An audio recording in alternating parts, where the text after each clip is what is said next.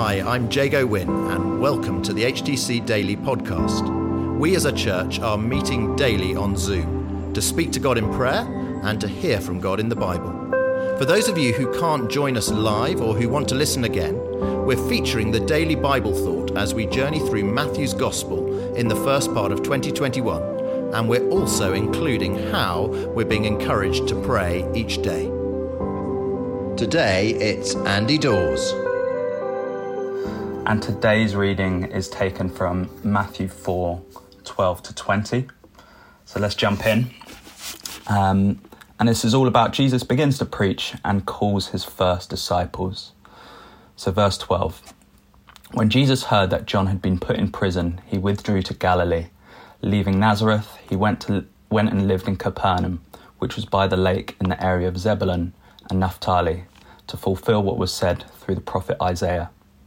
Land of Zebulun and land of Naphtali, the way of the sea, beyond the Jordan, Galilee of the Gentiles. The people living in darkness have seen a great light. On those living in the land of the shadow of death, a light has dawned.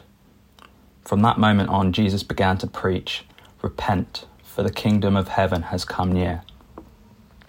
And as Jesus was walking beside the Sea of Galilee, he saw two brothers, Simon called Peter and his brother Andrew they were casting a net into the lake, for they were fishermen.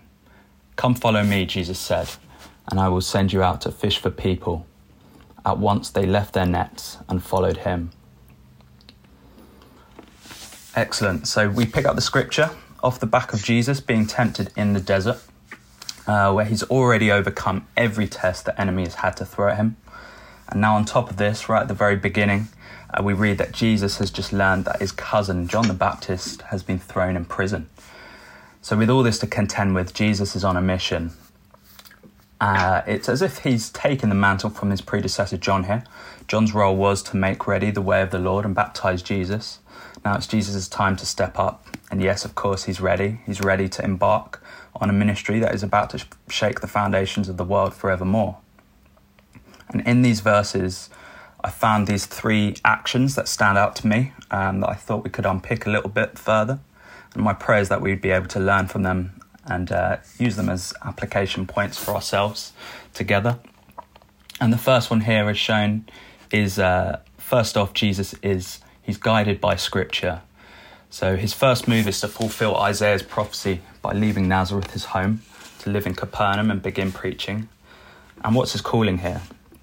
Well, the prophecy is very specific about where it should happen in this first chunk, um, about going to the land of Zebulun and land of Naphtali, the way of the sea beyond the Jordan, and Galilee of the Gentiles.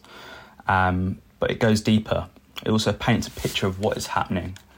And verse 16 says, The people living in darkness have seen a great light. On those living in the land of the shadow of death, a light has dawned. We're probably quite familiar with this. This is quoted from Isaiah 9, 9 2. Um, we would have heard it, I'm sure, in the Nativity and Christmas readings, as it really sets that scene of Jesus' birth. And it really brings that hope that, that he's dawned. He's that light that has dawned. Now, a few chapters later, what strikes me is how graphic these words suddenly are um, and the imagery they paint about people living in darkness and the land of the shadow of death, and that Jesus is that light who's finally arrived. It suddenly feels far more urgent and it's more relevant now that Jesus is starting to preach. Jesus isn't just guided by Scripture, he is the Word becoming flesh for those living in darkness. This is the light of the world who continues to shine on us today. But how does he announce his arrival? This takes us on to the second um, action. He brings that great light. He is that answer to Scripture. And he doesn't do it discreetly um, as well, I might add. Uh, he begins to preach by echoing the same words of his predecessor John. He's learnt from the best already repent, for the kingdom of heaven has come near. And these are the same words of the man who's in prison, of course.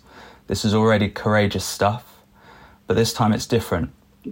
Jesus is that great light, that piece of heaven that's nearer than ever. And it's true for us today that the kingdom of heaven is nearer than it has ever been because his kingdom dwells wherever God, God rules. And for many of us, that's in our hearts, our hearts right now. That kingdom of heaven is in our hearts.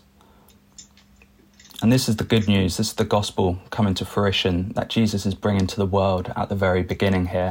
I'm sure he was finding his feet um, as well.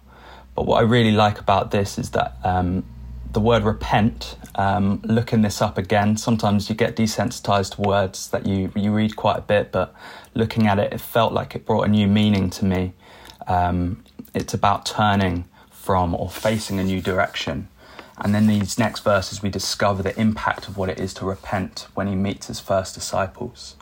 Um, and this third action here um, is that he calls others to follow. I love this bit of the passage because it sends me back to Sunday school. Um, I've got the benefit of being at my mum's house at the moment, um, and this is a picture I took from one of the children's Bibles um, here um, of exactly this passage uh, where Jesus is meeting these fishermen, um, Peter and Andrew. Um, and you can picture it immediately as soon as you know you can picture the disciples minding their own business, doing their jobs, and then meeting Jesus and leaving their old lifestyle behind. This is that repentance in action, um, turning from the old uh, lifestyle to follow Jesus. And there's something powerful here too, as Jesus calls us all. He doesn't just wait for people to stumble upon him, he seeks us out and meets us where we are, meets us doing our jobs, meets us uh, living out our lifestyles. And he says, Come follow me, and I'll make you fishers of people. And that's something that we could take inspiration from ourselves as well. Uh, we don't need to perform any special tricks to meet with people or meet people in special places. We just meet people as they are and be ourselves and speak to them. We can just meet people where they are. And I love the urgency of the disciples' reaction too. At once they left their nets and followed him no hesitation here. Um, speaking for myself, I would have at least sort of slept on it a bit uh, before leaving that lifestyle behind. But it really just shows that power of the gospel. It's so compelling. Uh, the only appropriate reaction is to follow. And I think if we think about ourselves, that's why we're here. We're following ourselves. So there is a compelling gospel that has power when we preach it to others to turn from the old and join Him. And so, just in summary, I guess the three points there again, um, what we can take away from this approach to ministry is that it never changes. It's been the same for Jesus, it was the same for John the Baptist, and it's the same for us. Uh, of course, the first one being guided by Scripture, the second, bringing that great light to those in darkness, and finally, calling others to follow. It's as simple as that. And we stand on the shoulders of others who've done it before us. Um, we stand on the shoulders of Jesus, of course, the, fault, the ultimate example, um, John the Baptist, and all of God's servants before us. And now, together today, reading the scripture this morning, it's a ministry blueprint for us all to continue to draw others and guide them to the kingdom of heaven. Thanks so much, Andy. And today we prayed into that idea of the people living in darkness have seen a great light, that light being Jesus, and prayed that Jesus would be a light to those uh, feeling particularly dark at the moment. So we pray for the elderly, those alone and isolated, those uh, furloughed or unemployed, those sick, those working night shifts. And we also prayed for spiritual light for those who came on the first session of Alpha last night.